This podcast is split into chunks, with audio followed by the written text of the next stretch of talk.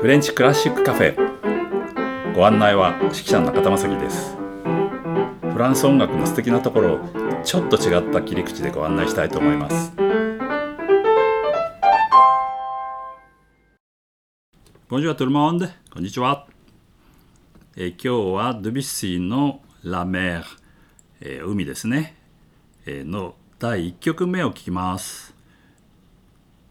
一応表題はですね会場の夜明けから正午までというふうにですね時間の指定まであるんですね。夜明けってことは当然こう静かでこうシーンとなってるとこかなと思いますよね。とすると同じことで、えー、ラベルがですね「ダフニスとクレイ」という、まあ、バレエの曲を書いています。それで、まあ、後半ですねあの第2組曲になってるところですけれども後半のところでやはり夜明けっていうのが出てきてでもそれはこうもちろん海なんですけれどもキラキラキラキラキラってこう星がこう輝いてるような恩恵なんですけどもねじゃあドビュッシーの海は夜明けはどうなるかなっていうことなんですけどもやはりこう暗い海からですねそこの方からこうじわじわじわじわってくるような感じになります。でこの1曲目というのはとてもやはりその特徴的なリズムとか音形が出てきますので最初にご紹介しておきましょう。リズムの話は前したと思いますけど音符って半分半分だから1つものが2つになってパンパンそれがタンタタタって4つになったりタンタタタンタタとかあるいはタタタンタタタンってこう、まあ、分割で全て成り立ってるわけですよね。でその中で普天というのが出てきますよね。普天というのは、まあ、4分割のうちの3対1つまりタンタタンタタンタタンタンってなるんですけどもこのドゥビッシーの海はですねその逆つまり3対1じゃなくて1対3とてーとてーっていうこういう普天の裏返しみたいなね。最初の音が短くて後ろの音が長い。1対3という音形がとてもたくさん出てきます。えー、それがとても特徴的でもう冒頭から「鳥居鳥居鳥居」とこう滑るような、えー、それがまたちょっと不気味な形になるんですけれどもね。もう一つは、まあ、機能和声っていうんですけども、まあ、まあ、モーツァルトベートーベンからずっとこう続いてきたいわゆる「ちゃんちゃん」ってここで終わるよねっていうその和音のこう並び方があるんですね。まあ、いわば起承転結なんですけれどもまあそれを全く無視したわけではなくて、まあ、全く考えてないということがドビュッシーから始まるわけです。ですから音楽史的にはもうドビュッシーのとこでもう方向性がさ90度じゃなくてもっと鋭角にグイーンって回っちゃってなんか今までと全然違う音像といいますかですねあの音形もそうなんですけどもね違った雰囲気になってしまうのね。それはこのリズムの扱いともう一つは今言った音形それと音程ですね。ドレミファソラシドで必ずドミソとファラシレソドミソってこう決まったところでいくんですがそれがまあこれこうドイツ和声っていうんですけどもねあの機能和声で言うと、えー、ドミソドって言った中でドソっていうのはまあ5度なんですけども平行5度ってドソドソドソドソってこういう同じ音程を続けてはいけないという、まあ、規則があるわけですね和声楽の中で。でなぜダメかというとそこで響きが止まってしまうわけですねせっかくドミソドってやったとこでドソしかならないとそこで響きがこう全然変わっちゃうんでなるべくやめましょうねっていう まあ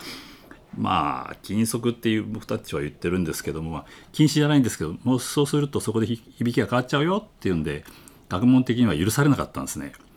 でもですねドビュッシーはもうそれを多用してましてというかほとんどそれでできてるんですね。ですから、えー、この一楽章はもう顕著な例でその鳥っていうのとそれから音程としては「タヘタヘ」ってこう5度が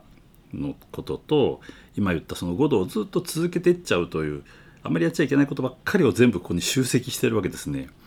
ですからちょっと今まで聴いた曲とこう雰囲気が違うっていうことができちゃうわけです。では冒頭のその夜明けのところからねちょっと聞いてみますよ。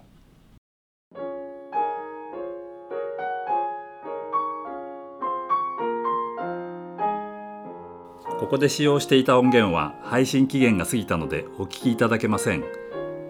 あしからずご了承ください。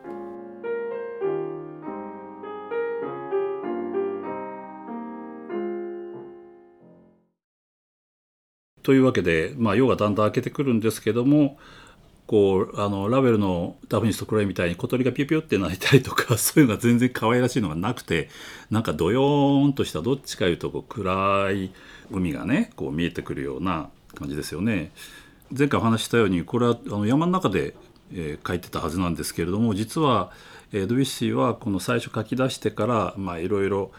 事件その他いろいろありまして彼は途中であの山を抜け出して英仏海峡のジャージー島というところにですねちょっと旅立ったりしてるので実際海を実際見てるんですね。でこのノルマディに近いとこっていうのは結構海がねこう荒れててザップンっていうのもどうもあるようなんですけどちょっとそんなシーンも出てきます。で途中実はザブーンのところがですねこれ実はチェロの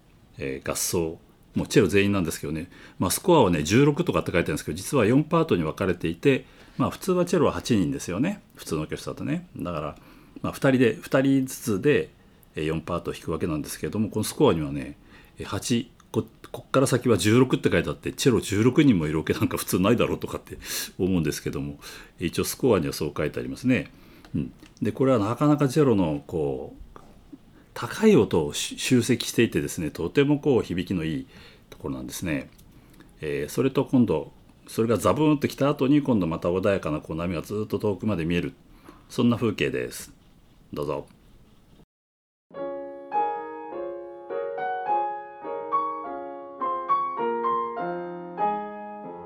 ここで使用していた音源は配信期限が過ぎたのでお聞きいただけません。あしからずご了承ください。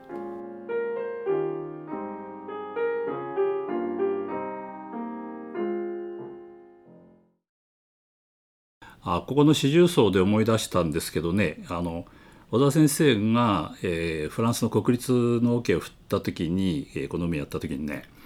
ここの四重奏がですね珍しくフランス人ってどちらかというとフランス語で言うと「パレスュー」って言って、まあ、レイジーなんですけどあんまり自分自主練習なんかしないのにね珍しく練習終わってからねホールに残ってこの四重奏をね自主的にねチェロパートが練習したの。僕あんなの初めて見ましたよ。あのフランス人が自分で分奏するなんてすげえと思って。で、小田先生もこうやって見てたんだけど、なんとね、普通、こう、オーケストラのチェロって指揮者の方に向いてこう並んでるじゃないですか。それをね、円にして、お互いにこう向かい合ってね、で、真ん中に小田先生が立っててね、指揮はしてないんだけど、真ん中にこう立っててね、で、タリンパーってやってるのを聞いててですね、そうか、こうやったらお互いにね、つまり2人ずつですとこう、チェロなんか2人ずつ並んでるので、後ろの人は前の人の音が聞こえないわけですよね話ですけどねまあもちろんそれはもう経験値で慣れて、えー、演奏してるんですけども実際やってね円になるとさお互いの音が全部聞こえるじゃないですか。でアンサンブルがよく余計良くなるというねで真ん中で小田先生が聞いてるというねなかなか面白いことがありました。えー、で後半になりますがここはねうん実際そういう光景を見たかどうかわからないんですけど、うん、僕にとってはねちょっとこう船出というかねこう港からねこうぐだんぐだん船がこう遠のいていくようなちょっとそんなイメージもあります。では最後の方聞いていただきましょう。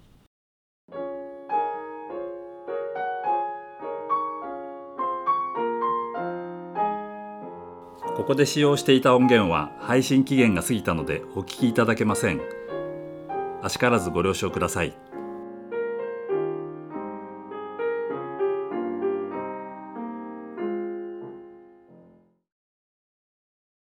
というわけで今日お話したその音形ですよね「トリー」とかあのまずリズムの方は「トリートリー」ってのがあったし、えー、音形としては「トヘートヘー」ってこう5度に上がったり下がったりする。あるいは「太郎太郎」って下がってきたり「太郎太郎」とか太郎ちゃんみたいです「タラタラ」ってこう下がってきたりとかですね。わりかしこう音形に執着してずっとそれがまあ波の形かどうかは別としてもかなり執着してるんですね。それで、えー、実はあるアンケートがあってこれは BBC、まあ、イギリスのね、えー、放送局なんですけどここは結構いろんな本を出版していましてですね各、えー、作曲家別のやつもあるんですけどもその中のドゥビッシーの中にですねその BBC が取ったアンケートっていうのが載ってたことがあります。面白い質問が一つあって、まあ、いろんなわりかし普通の質問の一番最後のところに「あなたは今作曲家ですよね?」って言ったら「イエス」「ウィ」って言うでしょ？じゃあもし作曲家にならなかったらあなたは何になってますか？っていうねそういう質問が載ってるんですよ。でなんて答えたと思いますか？えー、ビスはね船乗りになるって言うんですよ。でこれどうしてかなって思うでしょ？であの前にお話したようにドビュッシーの幼少の頃の記録って本当に何も残ってなくて初等教育をちゃんと受けたというですねどうも証拠がないこれはねいろんな研究者がね随分あの調べてるんですけど本当にないんですね。まあ、普通例えばドイツ系のところであれば、ね、教会にそういう資料が残ってたりとかねあの役場に残ってたりするんですけど本当にないんです。なぜかというとあの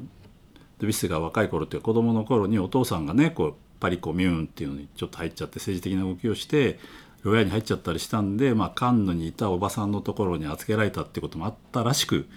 どうもそのねちゃんと学校行ってないんじゃないのって話になってですね、